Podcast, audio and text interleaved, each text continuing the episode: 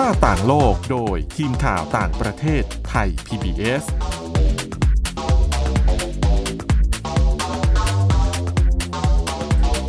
สวัสดีค่ะคุณผู้ฟังต้อนรับเข้าสู่รายการหน้าต่างโลกนะคะอัปเดตสถานการณ์และสีสันจากทั่วทุกมุมโลกกับทีมข่าวต่างประเทศไทย พี บี เอส ค่ะพบกันทุกวันจันทร์ถึงศุกร์ สิบเอ็ด นาฬิกาถึง สิบเอ็ด นาฬิกา สามสิบ นาทีทางไทย พี บี เอส Digital Radio นะคะฟังย้อนหลังกันได้ที่ ดับเบิลยู ดับเบิลยู ดับเบิลยู ดอท ไทย พี บี เอส เรดิโอ ดอท คอม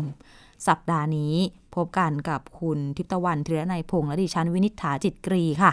สวัสดีค่ะเรื่องที่เรียกว่าไม่พูดถึงไม่ได้ในสัปดาห์นี้ก็คือพระราชพิธีสละราชสมบัติและพระราชพิธีเสด็จขึ้นครองราชย์ของจักรพรรดิองค์ใหม่ของญี่ปุ่นนะคะใช่ค่ะก็ถือว่าเป็นเหตุการณ์ใหญ่ที่ทั่วโลกจับตามองนะคะเพราะว่าก็ถือว่าเป็นการสละราชสมบัติของสมเด็จพระจักรพรรดิญี่ปุ่นในครั้งแรกในรอบสองร้อยปีเลยใช่ก็พระราชพิธีสละราชสมบัติมีขึ้นเมื่อวันที่สามสิบเมษายนที่ผ่านมาก็วันอังคารนี้เองใช่ค่ะก็ทั่วโลกก็ดูนะทางสถานีเราไทย พี บี เอส ก็จัดรายการพิเศษด้วยเหมือนกันเกาะติดเหตุการณ์นี้เพราะถือว่าเป็นเหตุการณ์ใหญ่นะคะถึงแม้ว่าจะเป็นเรื่องที่เกิดในญี่ปุ่นแต่ว่าปฏิเสธไม่ได้ว่าบทบาทของสมเด็จพระจักรพรรดิอากิฮิโตะเนี่ยซึ่งตอนนี้สละราชสมบัติไปแล้วล่ะพระองค์ก็ได้มีบทบาทไม่ว่าจะเป็นในประเทศเองรวมทั้งความสัมพันธ์ของญี่ปุ่นกับประเทศเพื่อนบ้านอย่างเกาหลีใต้หรือว่ากับหลายๆประเทศที่ที่เคยบอบช้ำจากการกระทำของญี่ปุ่นในสมัยสงครามโลกครั้งที่สองอะนะคะก็ถือว่าพระองค์นี้เป็นเป็นคนที่แทบจะวางรากฐานของสถาบันพระมหากษัตริย์ของญี่ปุ่นเลยล่ะในช่วงหลังสงครามโลกครั้งที่สองเพราะว่าพระราชบิดาของพระองค์เนี่ยเออสมเด็จพระจักรพรรดิฮิโรฮิโตะสมัยนั้นก็คือเป็นคนที่เขาเรียกว่าอะไรเป็นผู้นำในสมัยสงครามโลกครั้งที่สองนะคะเป็นจอมทัพญี่ปุ่นดังนั้นเนี่ยบทบาทของเขาก็จะคนละแบบคนละแบบกับกับสมเด็จพระจักรพรรดิอากิฮิโตะค่ะค่ะเรามาเท้าความกันเรื่องของสมเด็จพระจักรพรรดิอากิฮิโตะกันบ้างดีกว่าว่าทำไมพระองค์ถึงทรงสละราชสมบัตินะคะคือตั้งแต่ช่วงเดือนสิงหาคมปีสองพันห้าร้อยห้าสิบเก้าเนี่ยคือก่อนหน้านั้นเขามีกระแสมาอยู่เรื่อยๆว่าพระองค์เนี่ยมีปัญหาเรื่องของพระพลานามัยไม่แข็งแรงเหมือนเดิมด้วยอายุที่มากขึ้นมากกว่าแปดสิบพรรษาแล้วนะคะก็เลยเหมือนกับมีกระแสข่าวว่าพระองค์อยากจะสละราชสมบัติหรือเปล่าก็ข่าวลือก็หนาหูค่ะจนในที่สุดเนี่ยพระองค์ตัดสินใจมีพระราชดำรัสนะคะแล้วก็พระองค์ทรงบอกว่าพระองค์เนี่ยมีถึงแม้ณปัจจุบันจะมีพระพลานามัยที่สมบูรณ์แข็งแรงแต่ว่าก็ยอมรับว่าเริ่มค่อยๆเสื่อมถอยตัวพระพลานามัยเสื่อมถอยปั๊บพระองค์ก็เลยรู้สึกว่าตัวเองอาจจะไม่มีความสามารถที่จะปฏิบัติพระราชกรณียกิจได้อย่างเต็มที่อย่างที่ควรที่จะเป็นดังนั้นก็คือเหมือนกับเป็นการส่งสัญญาณแหละค่ะว่าพระองค์เนี่ยทรงมีพระราชประสงค์ที่จะทรงสละราชสมบัติแต่ว่าก็อย่างที่ทราบนะคะปกติแล้วญี่ปุ่นเนี่ยตามรัฐตามกฎมนเทียนบานตามรัฐธรรมนูญเนี่ยพระองค์ไม่สามารถสละราชสมบัติได้คือต้องอยู่ในตำแหน่งไปจนกระทั่งสวรรคตแล้วจึงจะมีพระองค์ใหม่ขึ้นมาแทนได้แต่พอพระองค์มีพระราชดำรัสแบบนี้กระแสในสังคมเองด้วยความที่ทุกคนก็คนส่วนใหญ่ในญี่ปุ่นค่อนข้างที่จะให้ความเคารพนับถือแล้วก็เทิดทูนศรัทธาตัวสมเด็จพระจักรพรรดิพระองค์นี้นะคะเสียงที่ตอบรับกลับมาเนี่ยยกเว้นกลุ่มที่เป็นกลุ่มหัวรุนแรงเป็นไม่ใช่หัวรุนแรงเป็นกลุ่มขวาจัดเออเป็นกลุ่มขวาจัดเขาก็จะมองว่าไม่อยากให้พระองค์ทำแบบนี้แต่ประสงค์นิกรชาวญี่ปุ่นส่วนใหญ่เนี่ยก็สนับสนุนพระองค์แล้วก็กระแสตอนนั้นที่ออกมาเนี่ยก็คือสนับสนุนในเมื่อคือเข้าใจพระองค์ว่าในเมื่อพระองค์ทรงไม่เราอาจจะพูดภาษาภาษาสามัญภาษาสามัญเยอะไปหน่อยนะคะพระราชดำรัสที่พูดที่ทรงตรัสมาเนี่ยก็คือเหมือนเป็นการส่งสัญญาณว่าจริงๆแล้วพระองค์ต้องการอะไรใช่แล้วก็ขอร้องให้ให้ประชาชนประสงค์นิกรเนี่ยเข้าใจพระองค์ว่าพระองค์อยากจะ อยากจะสละราชสมบัติดังนั้นเนี่ยแล้วกระแสสังคมก็ตอบรับว่าเข้าใจแล้วก็สนับสนุนพระองค์ดังนั้นเนี่ยรัฐบาลญี่ปุ่นก็เลยตัดสินใจแก้ไขกฎหมายแล้วก็จนทำให้สมเด็จพระจักรพรรดิอากิฮิโตะสามารถสละราชสมบัติได้ดังนั้นเรามาเท้าความประวัติของพระองค์สักเล็กน้อยนะคะคือพระองค์เนี่ยเสด็จขึ้นครองราชตั้งแต่วันที่สิบสองพฤศจิกายนปีสองพันห้าร้อยสามสิบสามนะคะซึ่งตอนนั้นเนี่ยคืออย่างที่ทราบกันว่าเวลาพระมหากษัตริย์ขึ้นครองราชเนี่ยในญี่ปุ่นก็จะต้องมียุคสมัยใช่ไหมคะสำหรับตัวสมเด็จพระจักรพรรดิอากิฮิโตะเนี่ยยุคสมัยของพระองค์คือยุคเฮเซค่ะก็พระองค์ก็ขึ้นมารับตำแหน่งนะคะแทนพระราชบิดาที่สวรรคตไปแล้วก็คือภาพลักษณ์ของพระองค์เนี่ยเขาเรียกว่าอะไรอ่ะเป็นเป็นคนที่เป็นคนที่อ่อนน้อมถ่อมตนแล้วก็เป็นคนที่เข้าถึงได้ง่ายอะค่ะจะบอกว่าไม่เจ้ายศเจ้าอย่างใช่ค่ะแล้วคือพระองค์เนี่ยตอนนั้นเนี่ยสมรสกับพระชายาแล้วนะคะก็คือสมเด็จพระจักรพรรดินีมิชิโกะค่ะซึ่งพระองค์เนี่ยทรงเป็นสามัญชนคนแรกเลยที่ได้สมรสเข้ามาในพระราชวงศ์ญี่ปุ่นค่ะก็ทั้งสองพระองค์เนี่ยก็คือเป็นคู่จะพูดถ้าพูดภาษาบ้านเราก็เป็นคู่ที่น่ารักนะคะเวลาไปงานไหนทำอะไรก็จะอยู่ด้วยกันเสมอคือไปไหนก็เห็นทั้งสองพระองค์ใช่ค่ะเวลาไปเสด็จเยี่ยมลงพื้นที่มีพระราชปฏิสันถานกับผู้คนต่างๆลงพื้นที่ที่ได้รับความเสียหายจากภัยพิบัติต่างๆก็ก็จะเห็นพระองค์ทั้งคู่เนี่ยลงไปด้วยกันแล้วก็เป็นคู่ที่น่ารักจริงๆคือเป็นคู่ที่เขาบอกว่าเป็นการแต่งงานที่เต็มไปด้วยความรักคือเขาพบรักกันแล้วก็แต่งงานกันคือปกติแล้วในในราชวงศ์ญี่ปุ่นเองเขาจะต้องแต่งงานสมรสกับเชื้อพระวงศ์ซะส่วนใหญ่ค่ะก็ถือว่าเป็นคู่ที่พิเศษนะคะแล้วก็ปฏิเสธไม่ได้ว่าสมเด็จพระจักรพรรดินีมิชิโกะเนี่ยก็ทรงมีบทบาทสำคัญเหมือนกันในการ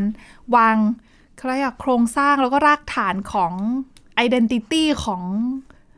ของของเขาเรียก Royal Family ของญี่ปุ่นนะคะเป็นอัตลักษณ์ของพระราชวงศ์ญี่ปุ่นญี่ปุ่นซึ่งเรื่อง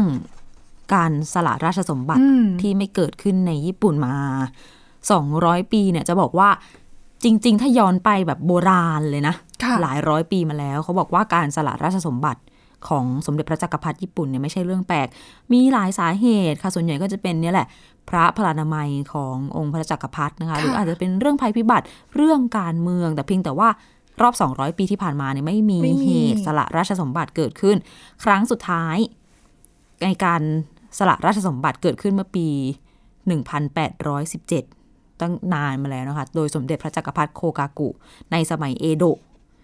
ดังนั้นการสละราชสมบัติของสมเด็จพระจักรพรรดิในสมัยเฮเซเนี่ยจึงเป็นเรื่องที่ไม่ธรรมดาสำหรับคนญี่ปุ่นก็เลยเรียกว่าเตรียมงานกันอย่างหนักในส่วนของรัฐบาลมีทั้งอย่างที่คุณทิพย์ตะวันเล่าไปเป็นเรื่องทั้งกฎหมายเรื่องความเหมาะสมและยังต้องมีงานพระราชพิธีทั้งพระราชพิธีสละราชสมบัติแล้วก็พระราชพิธีขึ้นครองราชของสมเด็จพระจักรพรรดิองค์ถัดมาก็คือองค์ปัจจุบันในวันนี้ที่เป็นสมเด็จพระจักรพรรดินารุฮิโตะก็คือเสด็จขึ้นครองราชมาแล้วเมื่อวันที่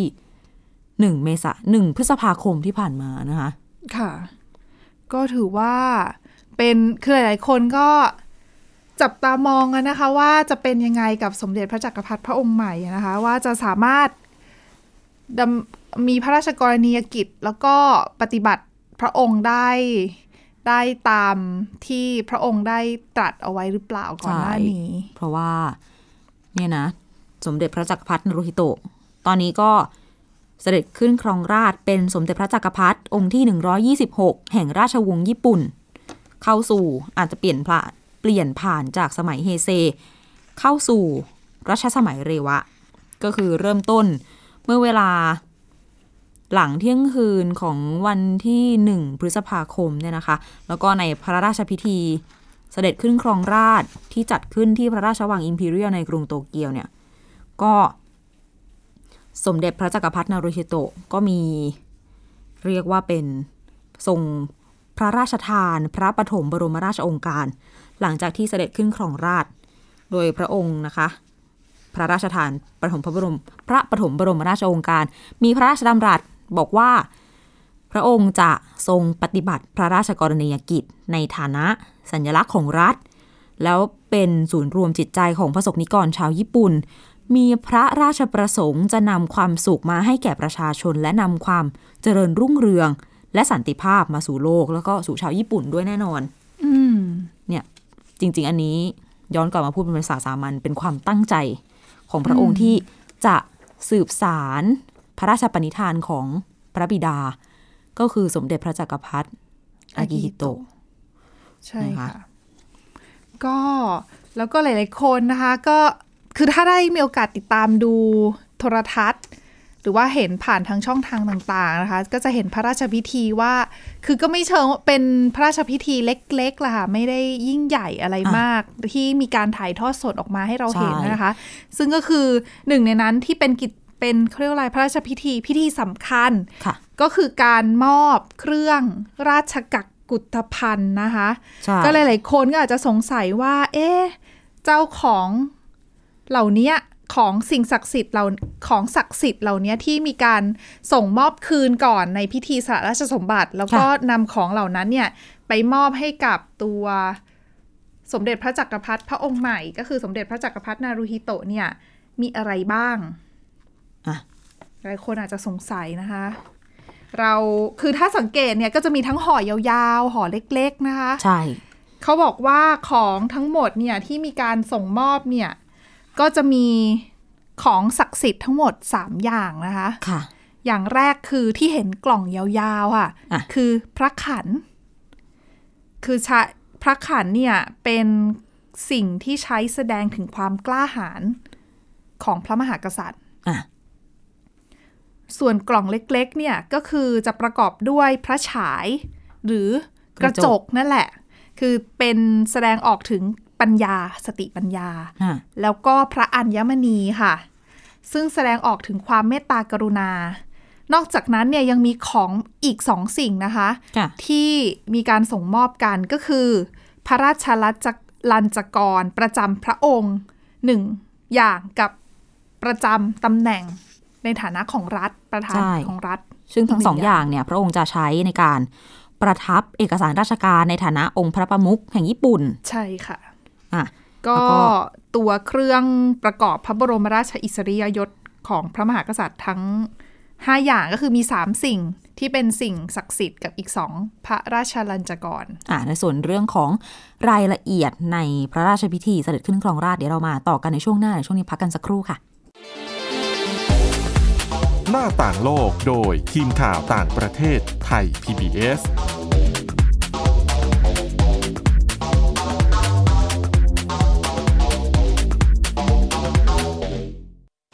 อยู่ที่ไหนก็ติดตามเราได้ทุกที่ผ่านช่องทางออนไลน์จากไทย พี บี เอส Digital Radio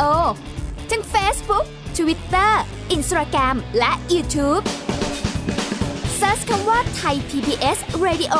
แล้วกดไลค์หรือ Subscribe แล้วค่อยแชร์กับคอนเทนต์ดีๆที่ไม่อยากให้คุณพลาดอ้อเรามีให้คุณฟังผ่านพอดแคสต์แล้วนะ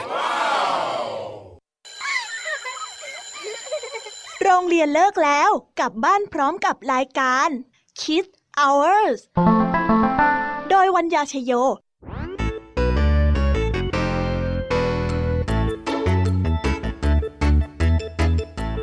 พบกับนิทานคุณธรรมสอนใจกับครูไหวใจดีว่า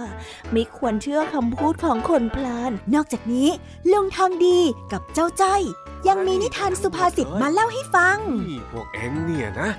มันลิงหลอกเจ้ากันจริงๆทั้งยังมีนิทานเด็กดีและพี่ยามี่เล่านิทานสนุกสุดหรรษาให้น้องๆได้ฟังทุกวันจันทร์ถึงศุกร์ สิบเจ็ดนาฬิกา นทางวิทยุไทย พี บี เอสดับเบิลยู ดับเบิลยู ดับเบิลยู ดอท ไทย พี บี เอส เรดิโอ ดอท คอม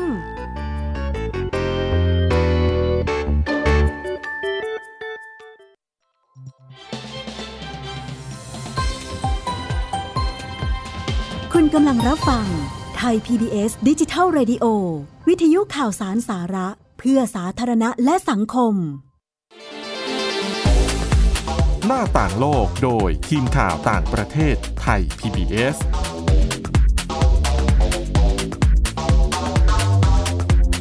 เข้าสู่ช่วงที่สองของรายการหน้าต่างโลกนะคะเดี๋ยวมาคุยกันต่อเรื่องพระราชพิธีเสด็จขึ้นครองราชย์ของสมเด็จพระจักรพรรดินารูฮิโตะก็เมื่อเช้าวันที่หนึ่งพฤษภาคมที่ผ่านมา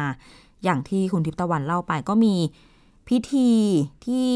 เจ้ากรมวังทูลเกล้าถวายเครื่องราชกุฏภัณฑ์ที่เป็นสัญลักษณ์ของพระราชอำนาจแห่งสมเด็จพระจักรพรรดิแล้วก็ในพิธีนี้เนี่ยถ้าเกิดใครได้ติดตามชมทางโทรทัศน์หรือว่าเห็นผ่านๆเป็นภาพนิ่งก็เถอะจะมีสังเกตว่ามีผู้เข้าร่วมพิธีเนี่ยจำนวนไม่เยอะใช่ค่ะในส่วนของพระราชวงศ์เนี่ยจะมีแต่พระราชพระบรมวงศานุวงศ์ชายที่เป็นผู้ชายเท่านั้นแล้วก็ต้องอาวุโสด้วยคืออย่างที่เราเห็นรุ่นหลานๆเนี่ยก็จะไม่ได้มานะคะแล้วก็ส่วนอีกฝ่ายหนึ่งจะเป็นคณะรัฐมนตรีค่ะมีนายกรัฐมนตรีชินโซอาเบะมีประธานสภาสูงสภาล่างประธานศาลฎีกาแล้วก็มีผู้หญิงคนหนึ่งที่ได้เข้าร่วมในพิธีนี้ด้วยนะคะเพราะว่าเป็นรัฐมนตรีรัฐมนตรีใช่เป็นผู้หญิงคนเดียวในครม.ญี่ปุ่นเนาะก็เลยได้เข้าร่วมพิธีนี้ไปเลยทีนี้พอเสร็จสิ้นพระราชพิธีเสด็จขึ้นครองราชย์ก็มีพระปฐมบรมราชโองการในเวลาต่อมาอย่างที่เล่าให้ฟังไปกันเมื่อสักครู่นี้ทีนี้เข้าสู่เรื่องอีกเรื่องนึงที่บอกว่าเป็นอะไรที่ญี่ปุ่นเนี่ยแตกต่างจากประเทศอื่นก็คือเรื่องของการนับรัชสมัย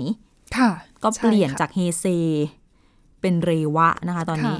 แล้วก็คนอาจจะสงสัยว่าเรวะคืออะไรอ่ะคำว่าเรวะก็มีที่มา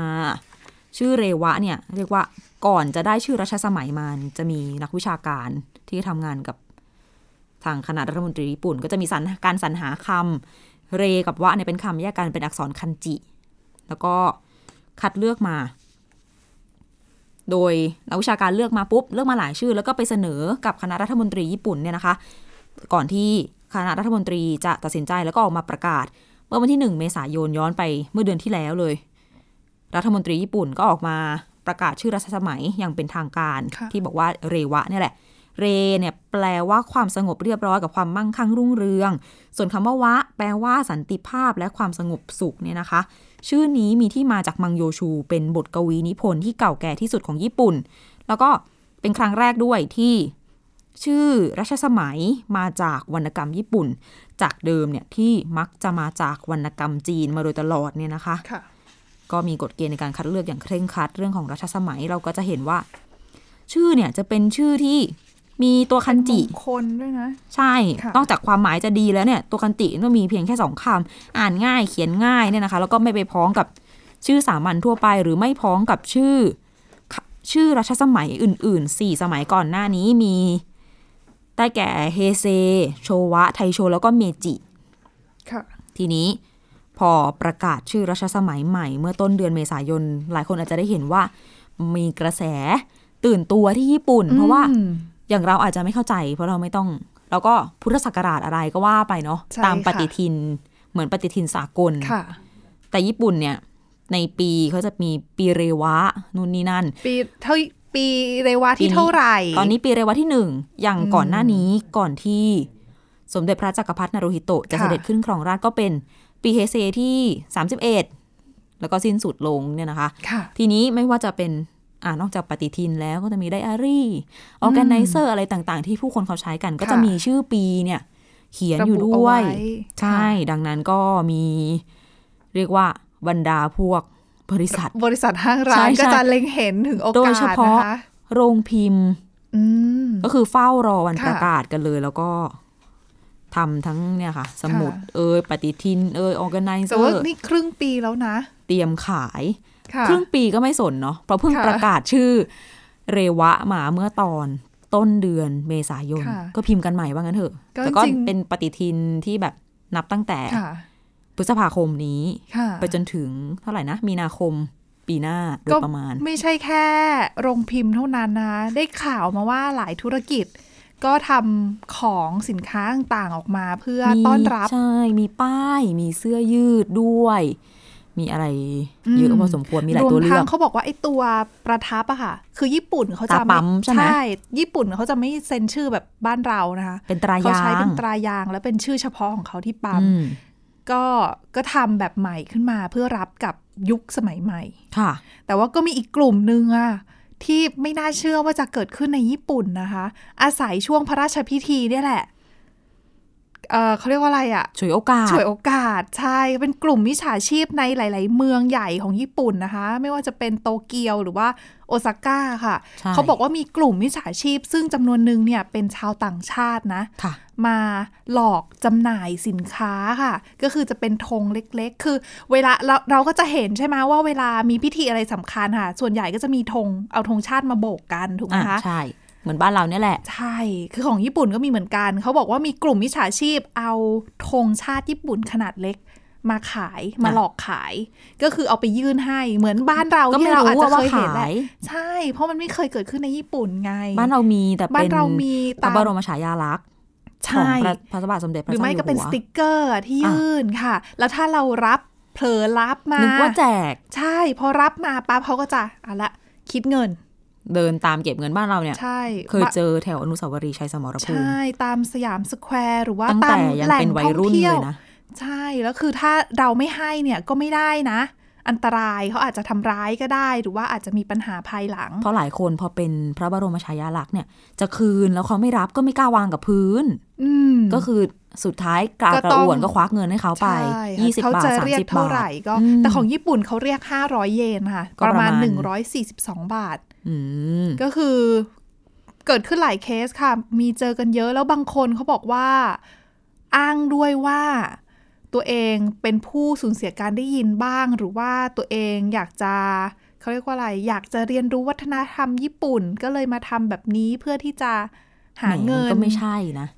ใช่ไหมมันก็มีคนฉวยโอกาสอยู่ในทุกสังคมเนาะพูดถึงพระราชพิธีเอาเสร็จสิ้นไปแล้วพระราชพิธีสละราชสมบัติสามสิบเมษายนแล้วก็หนึ่งพฤษภาคมมีพระราชพิธีเสด็จขึ้นครองราชเรียบร้อยไปแล้วแล้วก็จะมีต่อจากนี้วันเสาร์เนี้ยสี่พฤษภาคมจะมีการ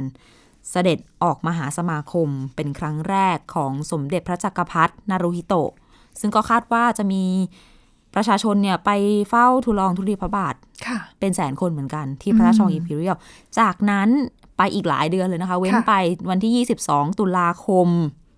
จะมีพระราชพิธีเฉลิมฉลองการขึ้นครองราชซึ่งจะมีกระบวนพยุหยาตราจะทรงเสด็จพบปะประชาชนแล้วก็สมเด็จพระจักรพรรดิเนี่ยจะพระราชทานเลี้ยงพระกยาหารอาคันตุกะหรือว่าแขกต่างประเทศนี่แหละที่ไปเยือนญี่ปุ่นไปร่วมงานเฉลิมฉลองอืมแล้วก็จริงๆเนี่ยกำหนดการเกี่ยวกับพระราชพิธียังไม่ยังไม่หมดแค่นี้ยังมีสืบเนื่องไปเดือนตุลาคมเดือนพฤศจิกายนแล้วก็ไปจนกระทั่งเมษายนปีหน้าที่จะเป็นพระราชพิธีแต่งตั้งองค์รัชทายาทก็มีรายละเอียดกันอีกเยอะให้ติดตามตอนหน้าอาจจะต้องมีรายละเอียดเอาไว้ครั้งหน้าหรือว่าใกล้ๆโอกาสนี้เราจะมาเล่าให้ฟังกันนะคะอ่ะแล้วนี่คือเรื่องราวทั้งหมดที่นำมาฝากกันสำหรับวันนี้ติดตามรายการหน้าต่างโลกได้ใหม่นะคะทุกวันจันทร์ถึงศุกร์ สิบเอ็ดนาฬิกาถึงสิบเอ็ดนาฬิกาสามสิบนาทีทางไทย พี บี เอส Digital Radio หรือว่าฟังย้อนหลังกันได้ค่ะที่ ดับเบิลยู ดับเบิลยู ดับเบิลยู ดอท ไทย พี บี เอส เรดิโอ ดอท คอม วันนี้คุณทิพย์ตะวันและดิฉันวินิษฐาลาไปก่อนนะคะสวัสดีค่ะสวัสดีค่ะติดตามรับฟังรายการย้อนหลังได้ที่เว็บไซต์และแอปพลิเคชันไทย พี บี เอส Radioไทย พี บี เอส Digital Radio วิทยุข่าวสารสาระเพื่อสาธารณะและสังคม